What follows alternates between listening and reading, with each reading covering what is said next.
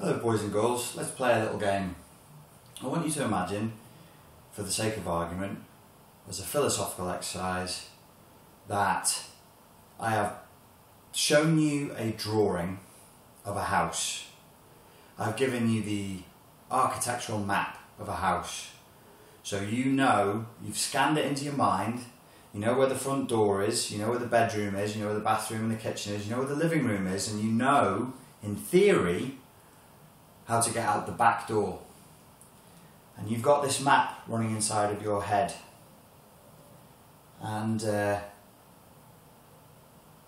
imagine that you're blindfolded, and I put you in that house, and I say to you, you have 30 seconds to find the kitchen, or I'm going to give you a slap. And you go to the map in your head, you're blindfolded, and you go and you go, Where's the kitchen? Right, I remember where the kitchen is. It should be about three steps, you got this with your hands so you don't walk into a wall. Three steps forward, two steps to my right, forward, forward, and then left. There should be a door here, and you start frantically searching for the handle. And I'm behind you, and I'm counting down seven, six, five, four, three, two, one. No, you didn't find it. Slap. You get slapped. So say to you, now find the bedroom. And you go, well, based on where I am now, based on the map inside my head, if I'm in the corridor, then the bedroom, I should just turn right around and go forward, and the bedroom should. So you go ahead and do it. Seven, six, come on, find the bedroom. Find the bedroom now. I've shown you the map, find the bedroom. You don't find it, slap. You get another slap. And we keep playing this game. Eventually, you're going to get confused. Eventually, you're going to get exhausted. Eventually, you're going to get anxious, jumpy, paranoid. Imagine for a second that I'm Morpheus and I gave you the red pill to wake you up out of the matrix and you are waking up out of the matrix and you're in this new woken up red pill matrix only to find that Morpheus, your savior, was just one more narcissistic abuser. And the woken up version of the Matrix is just one more level of game.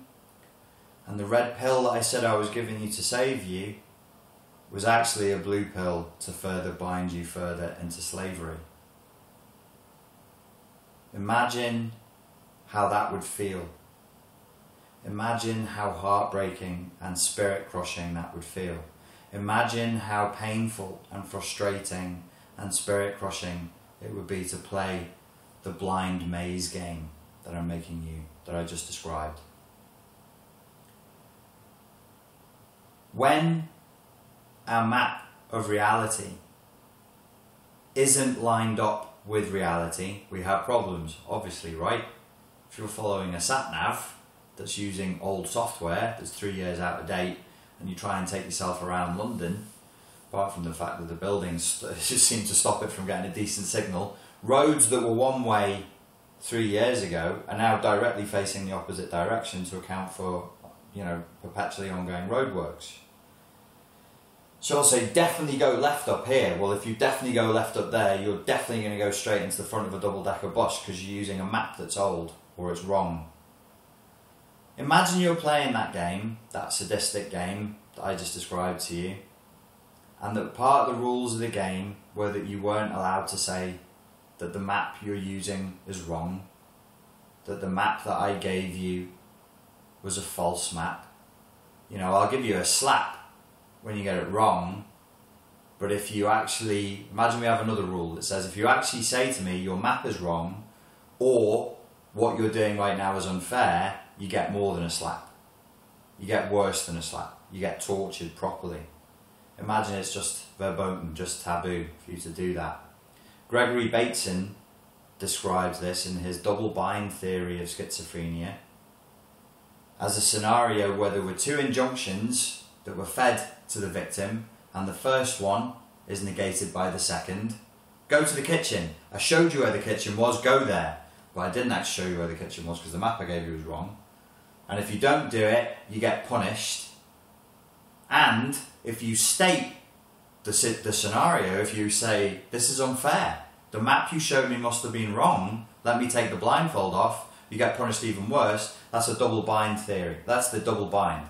His theory of schizophrenia was that people who go insane and who are seriously mentally ill have sometimes been driven there by the environment, by the social environment in which they find themselves. There is such a thing as a narcissistic system. There can be narcissistic family units, there can be narcissistic business units, there can be narcissistic friendship units.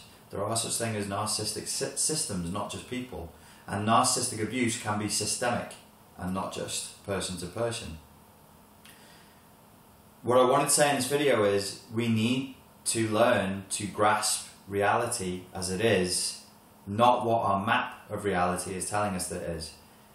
Every enabler, codependent, fawning people pleaser who finds himself again and again in relationships with narcissists, who finds himself again and again on the receiving end of narcissistic abuse, has a map problem.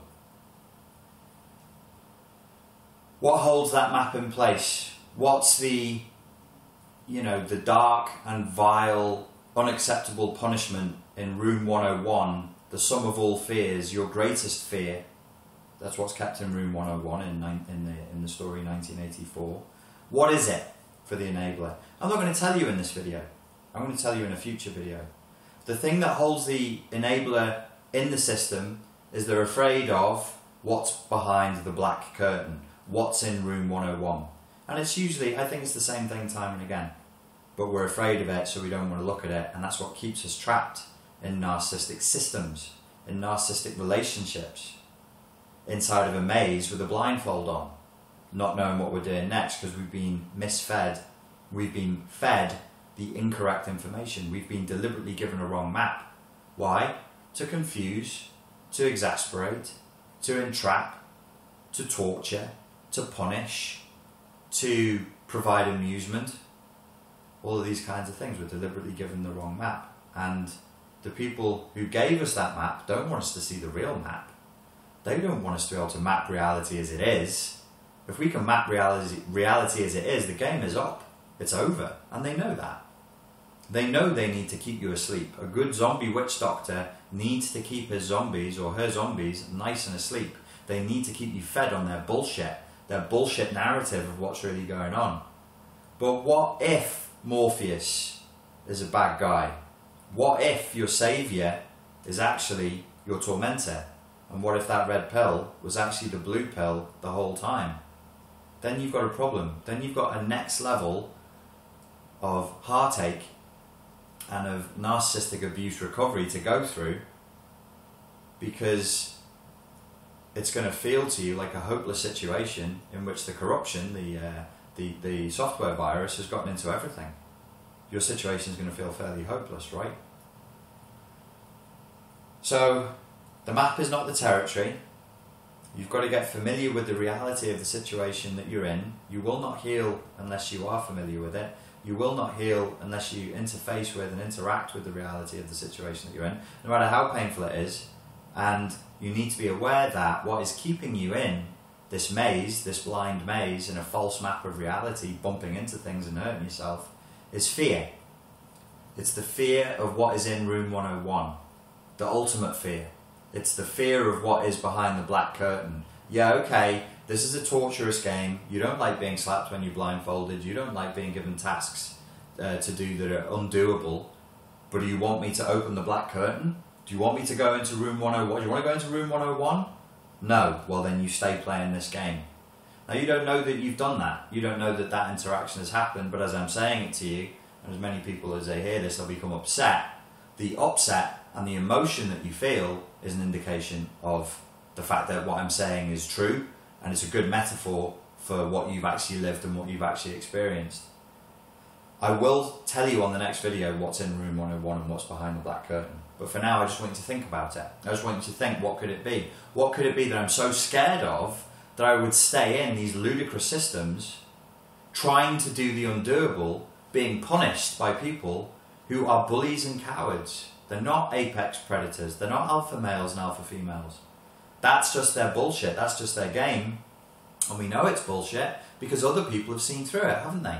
Other people have been told this narrative of who the person is and rejected it and gone, no, this is nonsense. I don't want anything to do with you, and completely rejected them. What are one of the uh, markers for a cluster B personality disorder? Extremely turbulent relationships with others. That's just cleaned up psychological speak for other people won't put up with their shit. They'll just walk away. But we don't. The enablers hang around. Why? Why? I like to give all the answers in the videos, but in this video I'm just going to ask a question and uh, give people a chance to think about it for themselves. And alright, I was going to say I hope you enjoyed that. It was a pretty brutal video, so I don't think anybody will have enjoyed it, but I hope that you enjoy the benefits that you could potentially get from this video and from doing the mental exercise in the video. Thank you for your time and your attention, and uh, I look forward to speaking to you soon. Cheers.